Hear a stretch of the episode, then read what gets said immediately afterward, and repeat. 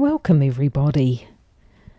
Well, tonight I had the opportunity to go to a magnificent art show, and I just felt absolutely honoured to be amongst so many artworks which showed the diversity in the way we look at and experience the world.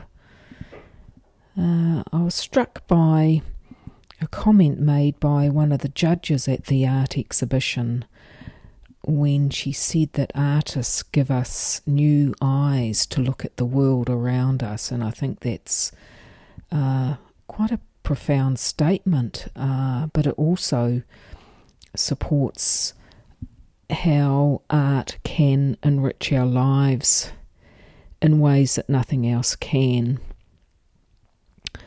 The other thing I think art does is that it gives us something without us realizing it, because any painting on a wall or any object uh, gives us something in a very subtle way each time we look or see it.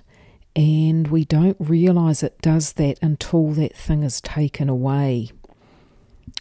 And I'm sure you've got things around you that when you look at them, they do become commonplace but they add an extra nuance, an extra layer to your visual experience.